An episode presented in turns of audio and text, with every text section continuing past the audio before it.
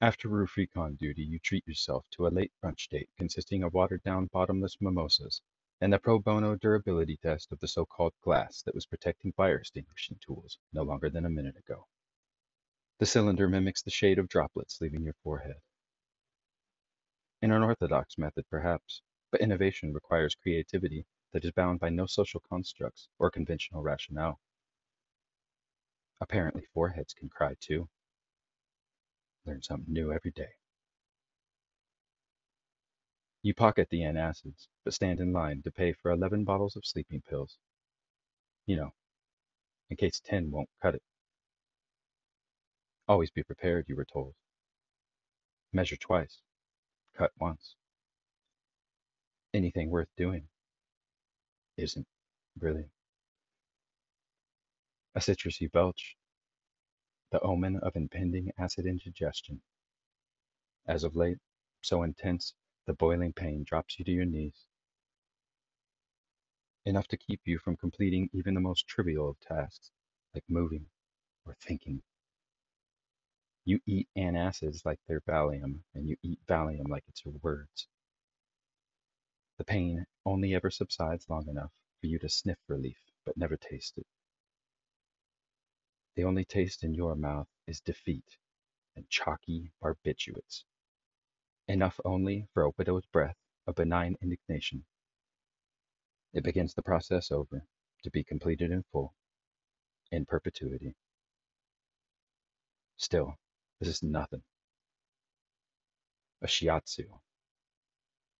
This is a comped all-day spa treatment at the Waldorf in comparison to hearing Peter Gabriel. Seems to get really inflamed when you breathe. Working on that. Progress, not perfection, right?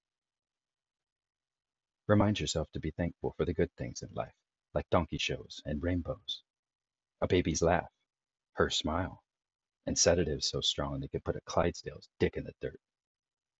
The sound of rain, and I forgive you. Things like kittens and ketamine. All the core staples of society that can often be overlooked or underappreciated, but are oh so crucial. Vital. Freshly brewed coffee on brisk winter mornings. Grilled cheese and tomato soup when you're not feeling well. Easy on the butter, the ticket said, although it tasted more like Pam. Touche. Practice gratitude.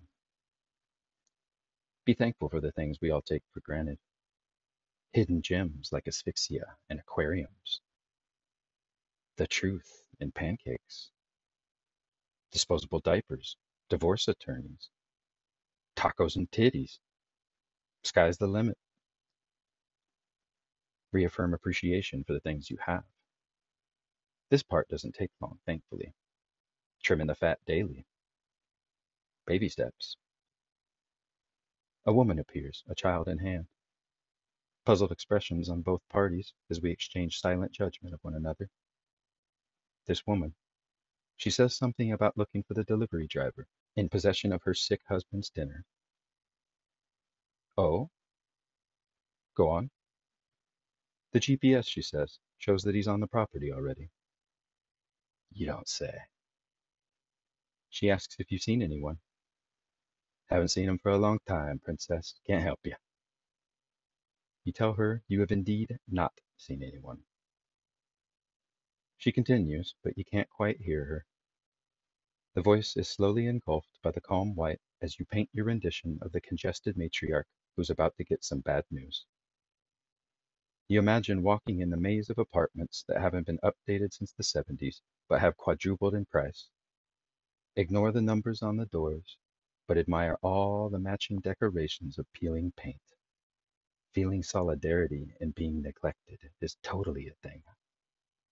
The large meat lovers without bacon said something of the sort earlier in the day. And he's got to be on the up and up, being so woke and all. His weed did smell better than yours. And after all, pigs are filthy animals. Very true. Pigs may be filthy, but they never put lipstick on themselves. They know who they are and embrace it. They own their world of shit. unapologetic, content with squalor and their own messes. Pigs are humble enough to know that there's still value in things that have been rejected and thrown away. The beans are going to spill one way or the other. The secret is to surround yourself with others that don't mind getting messy.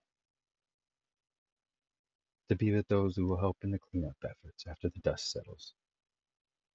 The trick is to find your own little piggies and work together as one to make your house a shit so strong that it never gets blown down. And so happy that when one little piggy goes off to the market, she still wants to come back home. A sty can have a two car garage as well. Gated communities can be nothing more than pig pens with some paint slapped on and 24 7 on site security details. Lipstick on a pig, chemical dependency on your problems, pig pens with chandeliers. Pigs sleep in their filth and still treat each other better than most humans treat each other. Tell me then, who's the animal? Which one wears lipstick? Well, except for that one Halloween, not you. And you were sexy as shit. You would have fucked you. Tried to, at least. You seem to reject yourself with ease, after all. You might have thought about it, though. Sometimes that's enough. And let's not get carried away. That's only one point for our swine friends. However, pigs don't voluntarily run into burning buildings to save strangers without hesitation. Pigs don't jump into raging rapids to save their friend, knowing full well it could cost them their lives. Pigs don't build hospitals that treat sick children free of charge. Allowing the family to be there for the child instead of devaluing what little time they may have left together by worrying about money. It turns out, dealing with the financial implications found inherently in the logistics of treating a two year old with Hodgkin's lymphoma can be stressful. They're withering away in front of you, and you feel sick to your stomach for thinking about how the cancer isn't just taking her from you. It's going to ruin the entire family with impossible debt for trying to save their dying child. I'd say that's a few points for us, respectively. Take that, Pepe. And pump the brakes, Porky. We're not done here. Pigs don't play the piano. Pigs can't paint masterpieces. Pigs don't eat bacon for breakfast. Probably. Pigs don't declare independence. Well, let's not go there. Cheap shot? Sure. But if we aren't being honest with ourselves, we're wasting our fucking time. Work on that. And let's face it, at the end of the day, here's American as split custody and apple pie. You're as patriotic as cold beer on the fourth and crippling debt. There's no denying it, Mr. Star Spangled. You are as ardent a patriot as the founding fathers themselves. Here in full view of the woman and her kiddo, Yankee Doodle dipshit himself pictures the unfortunate father figure with a tummy ache, soon to be bedridden and let down. You wonder what flavor of ailment is on the menu for a stuffy nosed daddy. A sudden case of hay fever pasta or freshly prepared malaria. The common cold house special or typhoid fever. The smell of her perfume or anthrax de jour all the same to you now. The woman's monologue has the volume raised from three to five, but you catch only pieces of her communique. Something along the lines of tomato soup or cheat on me. Her broken sentences and muffled babble translate in your mind to a recommendation for the adjoining property's rooftop due to the lackadaisical security on weekdays and a long enough platform to gather the speed required to clear the safety net. You're pretty sure she says it's best to do some light stretching beforehand due to the gap being nearly 10 feet. 12.4 feet to be exact. All-state track and field, Buttercup. Checkmate. But you don't correct her. How could she know that the particular terrace attached to the target is under routine maintenance and won't be accessible until after Thursday? The other honeymoon suite is occupied by a French couple who use stolen credit cards to rack up an impressive room service bill. Excellent taste in wine overall, but you weren't a fan of the Bordeaux that cost more than your education. Their native palates knew their cheeses for sure, but you wish he was a 34 long instead of mini me. You definitely wish the timing was a little better. C'est la vie. Fortunately, the east side presidential suite neighboring the honeymoon suite shares a common center deck, but only when the pool is covered over and a retracting platform extends over top, creating a dance floor of sorts, or a landing pad, soon to be launch pad. This location is also preferable because of tailwind implications and aesthetics offering better poetic justice. The direction facing the sunset and her house. The human fly trap buzzing of a billion fluorescent firefights at your back and under your feet. Facing the dark red foe in the distance, its silhouette shaped like mountain ranges. Millions of broken homes are watching its back from the other side and you're practically weightless already. The finish line is just beyond eyes view. Halfway to release, and the runways are wide open. So close. Almost a winner. Almost.